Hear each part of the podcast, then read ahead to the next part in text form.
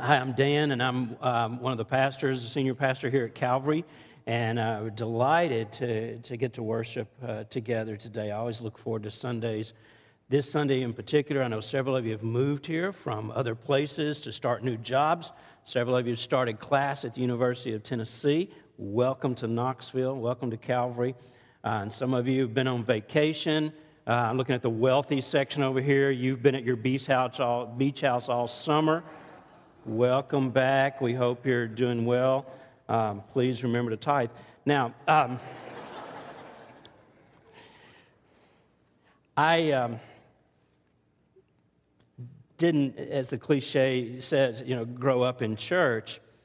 Uh, so when I began attending church, I was college age and most of my friends were believers. My, my peer group, you know, my, my, my pals and everything slowly shifted from, let's just say, one crowd to another.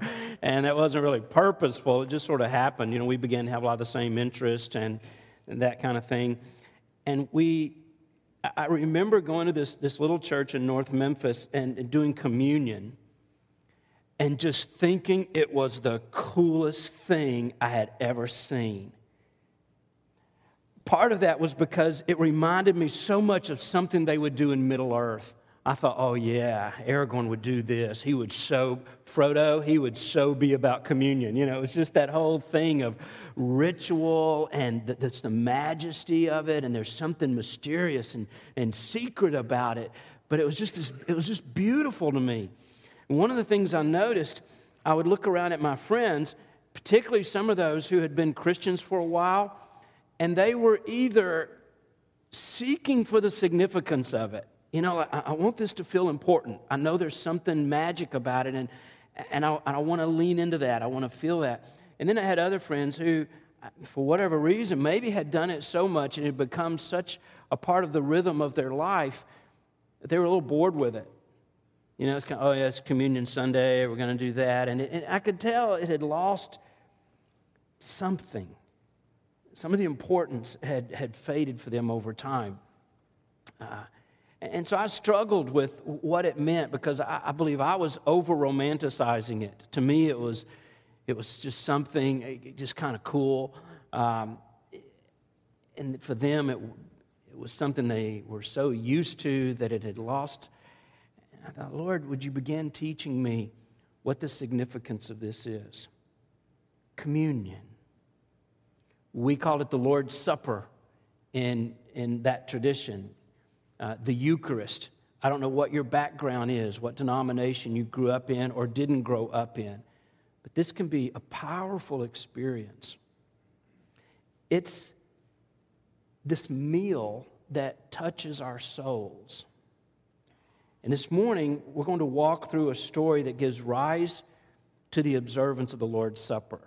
Uh, where did this start? And this passage is going to help us to see uh, what it is that makes communion such a uniquely significant meal. We thought about this day, and we knew that a lot of people would be coming back um, to school and to Calvary, and we thought, how do we want to begin the year? And, you know, and God put this on my heart. I thought, you know, instead of beginning a brand new series and and, and doing that, which is nothing wrong with, we thought, you know what would be maybe appropriate and really beautiful is if we all began this semester, this season together in communion. Uh, and the more we thought about that, the more we felt, felt pulled to it. So that, that's why we're, we're beginning today uh, with communion together, with the Lord's Supper. We have been invited, you and I are invited to a meal that's made from God's ancient recipes, this redemption and release, and, and all of these things that, that come together in, in this moment. Jesus built communion on something that he was very familiar with, and his culture, his community was very familiar with. That was Passover. Let me, let me read that with you um, in, in the New Testament in Matthew chapter 26. When I preach, I don't always read Matthew 26, but when I do, I use the ESV. Now,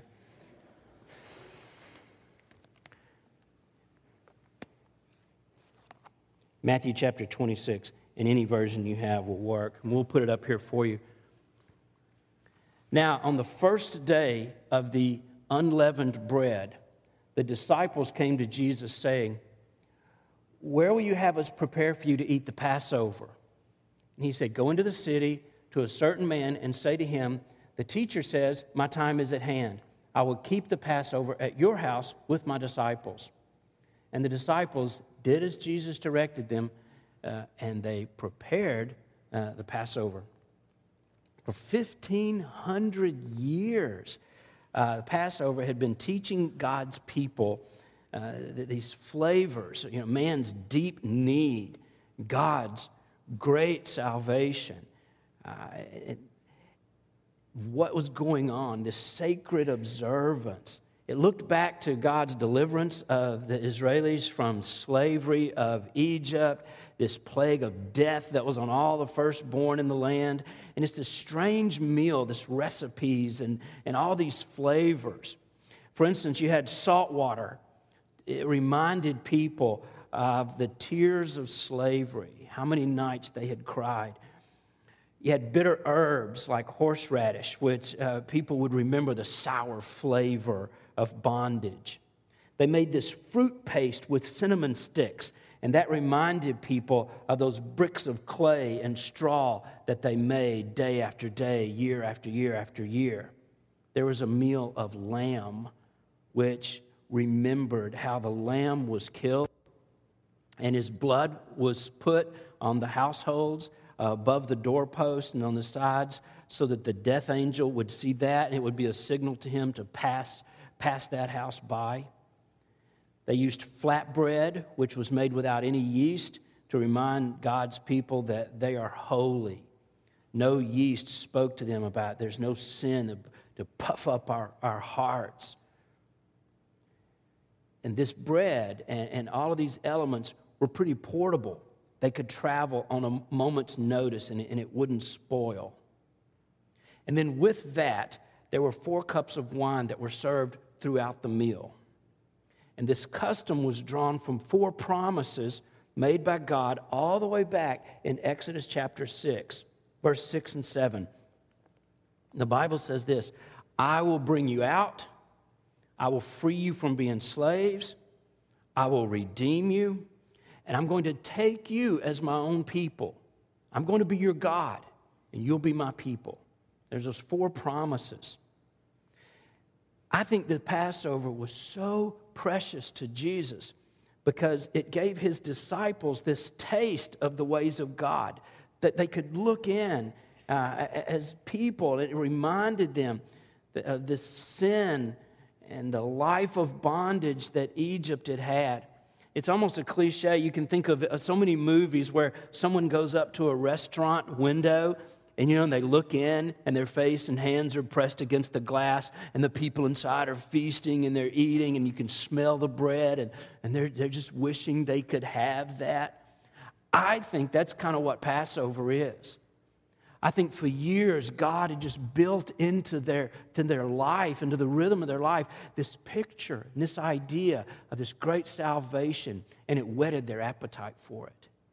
It made them long for it. By the time I came to Christ, I remember riding in, in the car with a friend of mine, and we were actually going to a club. We'd gotten off work, and you take a shower, and you go, you know, and you do that, and you hit the clubs, and you do all this. And, and I, I remember asking this guy, is this it? And he goes, Is what it? I said, Is this all there is?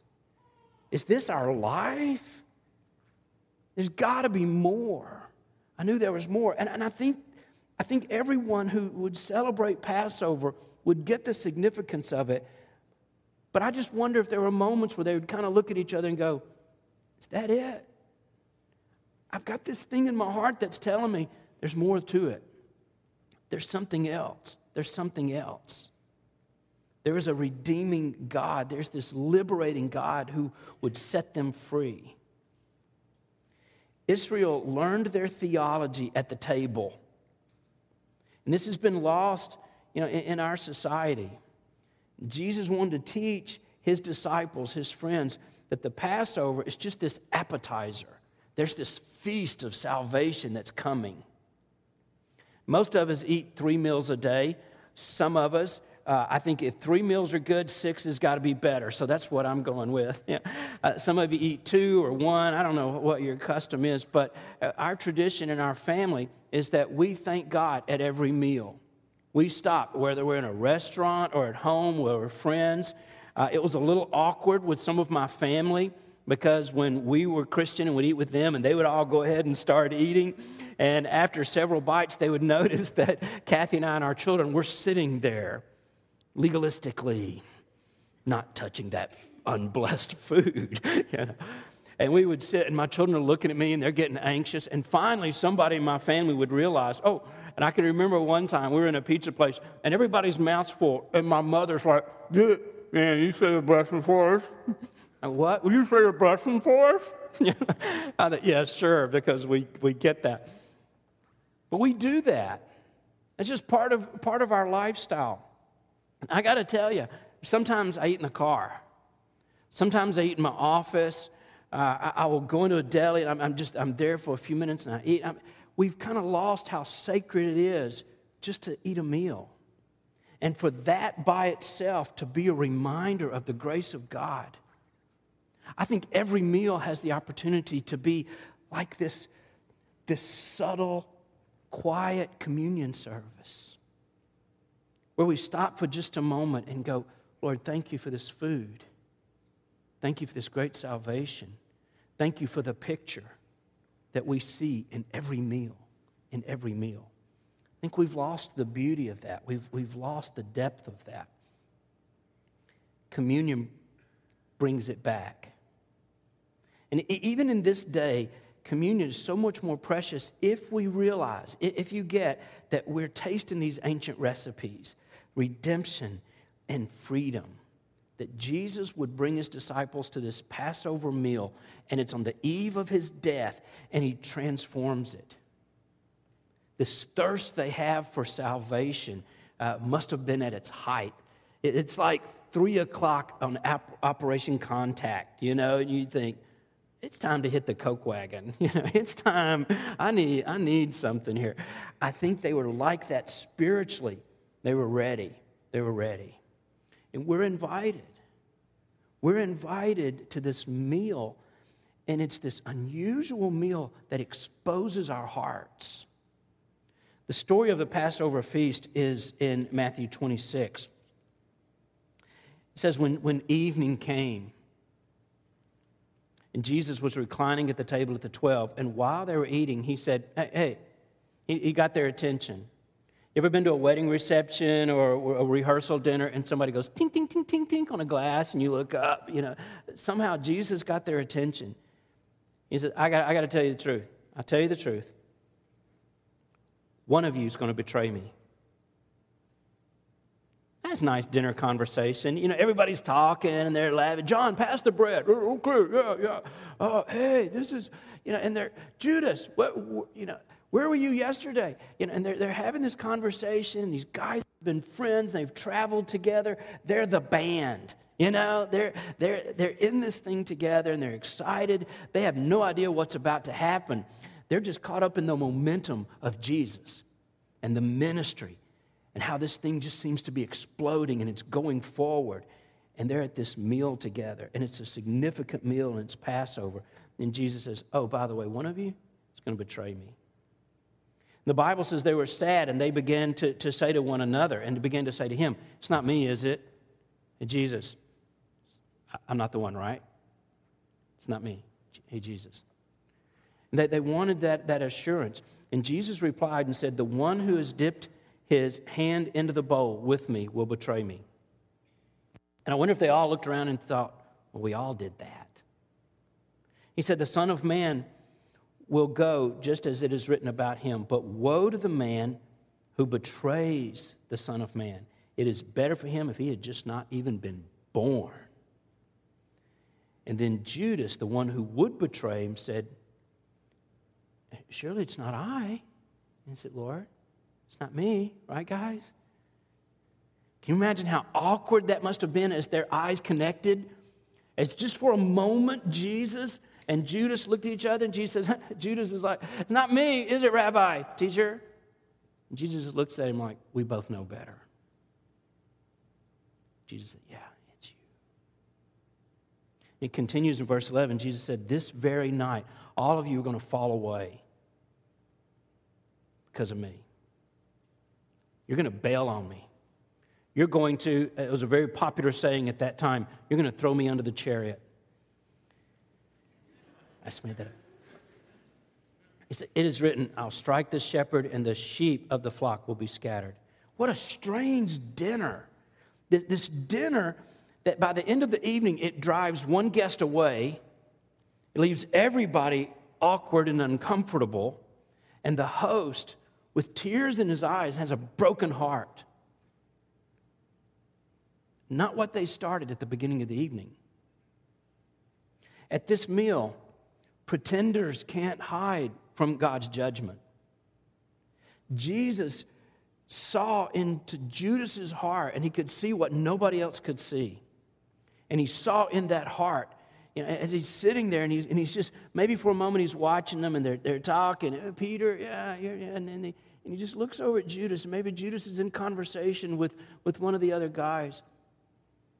He thinks, betrayer, liar he can act like everything's good. Everything's good. This is a dangerous meal. Paul mentions in 1 Corinthians 11, this, he gives this solemn warning don't trifle with this. Uh, it's not to be eaten lightly, it, it, you need to be careful about this. Let me read that scripture for you um, in 1 Corinthians chapter 11. Don't have that up there. I can get that. I can find that for you. And I may not have told the tech guy, so that's my bad. 1 Corinthians chapter 11 verse 27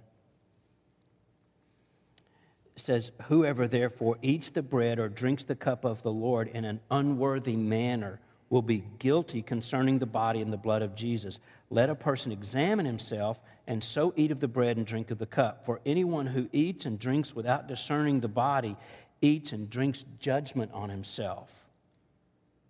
That's why so many of you are weak and ill, and some have died. He says, we just judge ourselves, we wouldn't need anybody else to judge us. If we just kind of take a look at ourselves, we wouldn't need anybody else to do that. That's what was going on. It doesn't mean that a sinner can't eat this meal. I knew a lady in another church, and she said, I've never taken communion because I'm never worthy. And I thought, well, you're never going to be worthy because it's not about you. It's not about how good you can be. You're never going to be good enough. It's all about Jesus. We're all sinners, and we, we understand that when we come to the table. But what it does do is it exposes the pretenders, the fakers, and the, the frauds and the posers you eat this food, you're eating poison. At this meal, every disciple invites the Lord's examination. And then there's this stunning news uh, that a betrayer is among them. And that bothered these guys. It, it, it, it, was uncomfortable to them to think that. And it's always interesting to me that it prompts everybody at the table to go, It's not me, is it? You're not talking about me, right? Because I didn't, you know, they just, they just start speaking up. Uh, and they all want Jesus to say, No, it's not you. You're good. You're good. Of course, it's not you. I'm not talking about you. But apparently, he never replied. He, he never answered the, the question. And the fact is, is that while there was only one who would actually betray Jesus, they're all going to forsake him. They're all going to step away. And he eventually told them as much. In verse 31, he said, This very night, everybody's going to fall away. And they and so crazy that they move from being shocked and going, It's not me. You're not talking about me. I mean, seriously? And they're maybe even a little offended, you know, not me. And they move the conversation from that to talking about who's going to be the greatest in the kingdom of heaven. I mean, in just a few minutes. And that's just so how erratic our hearts are. It just provokes, this meal just exposes bad behavior. It reveals the worst about us sometimes. And Jesus' own suffering the thing I thought about this week and, and last night, uh, this just really, I think, spoke to me as much as anything else about this, this day, this message, is how terribly hard the meal was on Jesus personally. There are a couple of things in this verses we, you know, in these verses we might miss. In verse 23, he said, "The one who's dipped his hand into the bowl with me is the one who will betray me." And the point is, they all did it. Everybody had reached over into that bowl of fruit paste, you know, and when, when that came around in that part of the meal, and and Jesus is saying, "All my best friends, my betrayer is one of my be- very best friends." The other thing that is lost on us is that Jesus is hosting this meal. It's his, it's his event. You know, it's, it's his thing. And, and it's, it's just essential but in that culture was that no one would ever speak badly about the host. It's just one of those, those subtle customs that you get. Everyone would be so polite, let alone, you know, you never, uh, to, to, to betray him, to come in as a traitor. I think the thing about that is that for Jesus to drink the full cup of human suffering, the betrayal from a dear and trusted friend would be part of the deal. For Jesus to be able to look at you and say, I know how this hurts because that happened to me. I've been betrayed. Some of you know that pain. And for me to even mention it, it just opens this wound. Someone you trusted a mother, a father, a husband, a wife, a best friend, maybe hurt you. And this gives Jesus the right to look at you and to extend his arms and to say, I know, I know, I know it hurts. I've been there. David kind of almost predicted this. In, in fact, he did in Psalm 41 9. He said, Even my close friend whom I trusted, he who shared my bread, has lifted up his heel against me. What I don't want us to lose sight of, don't forget, Jesus loved Judas. So when he's sitting at that table, when they're reclining at that table, it's just heartache for him to be forsaken by everybody that you know he loves the most and who uh, supposedly loves him the most. But to be betrayed by this friend who's sitting right there having this meal with you, he was invited.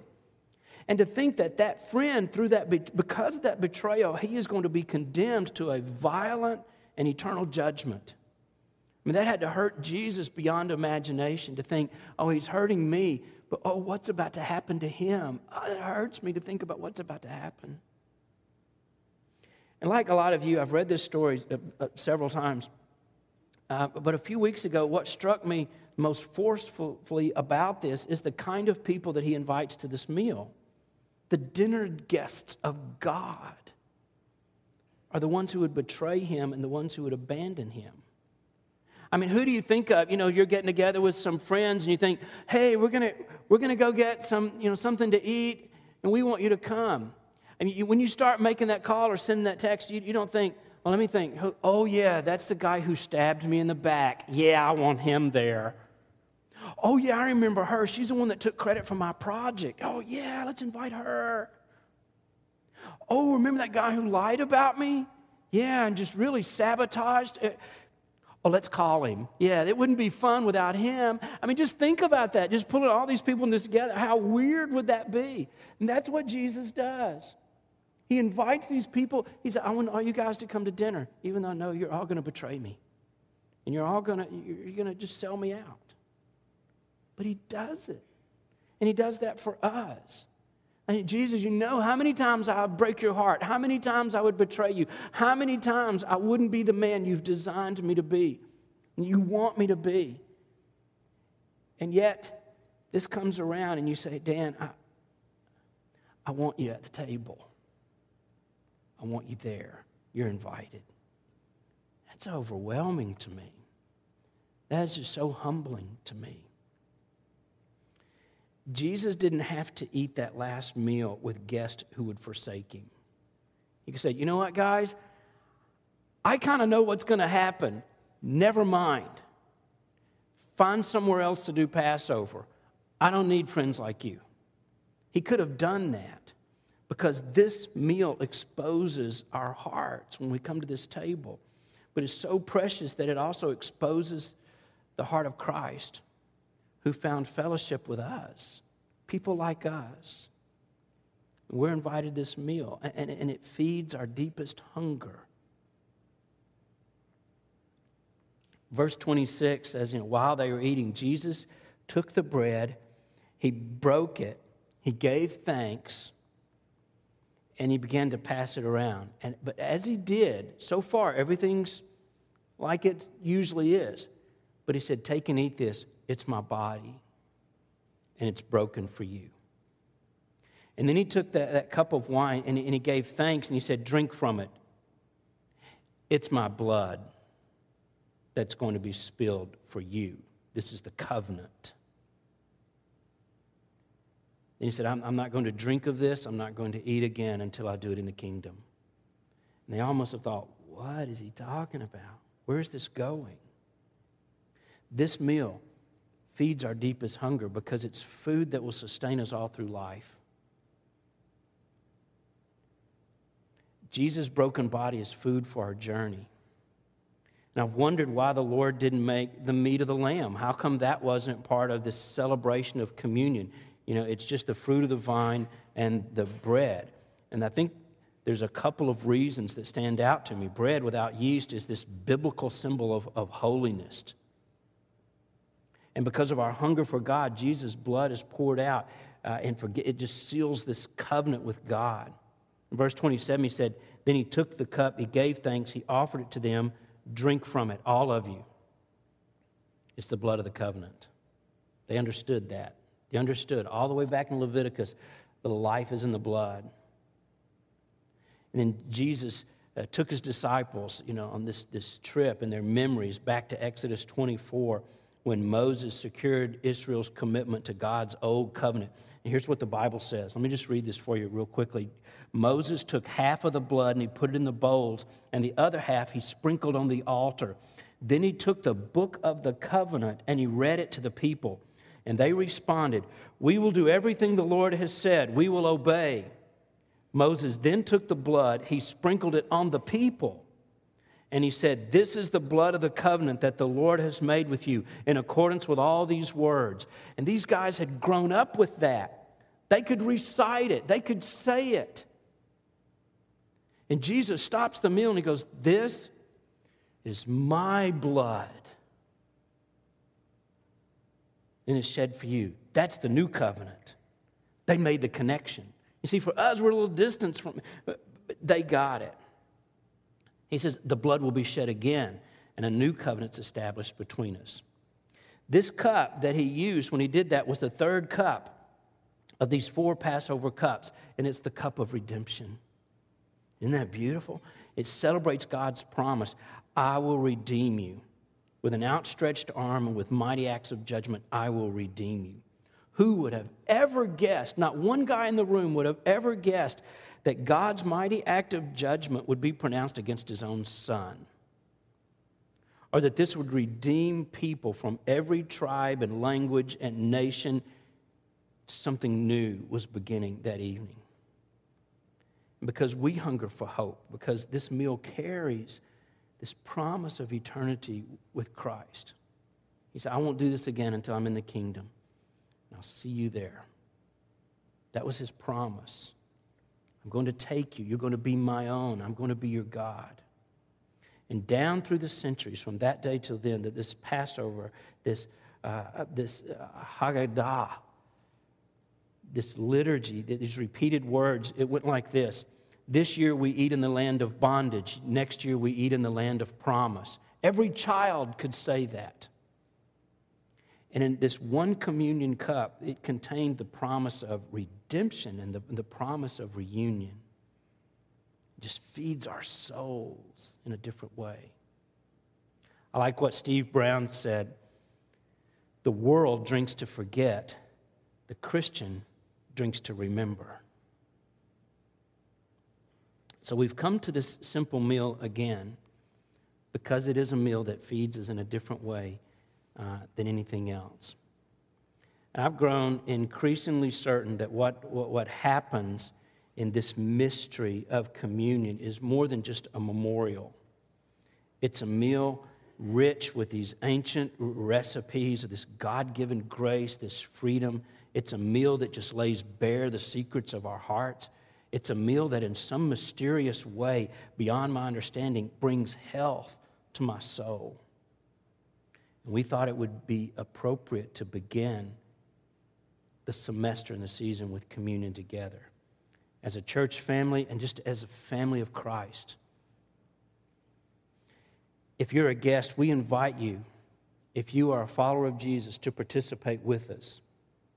There's closed communion and there's open communion. We practice open communion, which means you're part of this family if you're a Christian. And we've done it several different ways here at Calvary. And the way we've chosen to do it today is that some of our men are going to come in just a moment and they're going to take these elements and they're going to distribute them. And once you have that, you're on your own until the end when we'll sing a song together. There won't be a cue, there won't be, okay, from the time you get it until the time we close. We're going to uh, rehearse, review some of the scriptures that we've looked at today. We're going to put them up just for you to meditate on, to think about, and to pray. And then when you're ready, when you feel like it's the moment for you, then you take communion. You have those elements. And then just sit quietly and pray, listen, read the scripture. And once we've all taken communion, we're going to sing together uh, one last song. It's a beautiful observance, it's deep and it's strong. Uh, and we pray that this would be a time of fellowship between us and the Lord and between us and one another. Let me pray and I'll ask our men to come.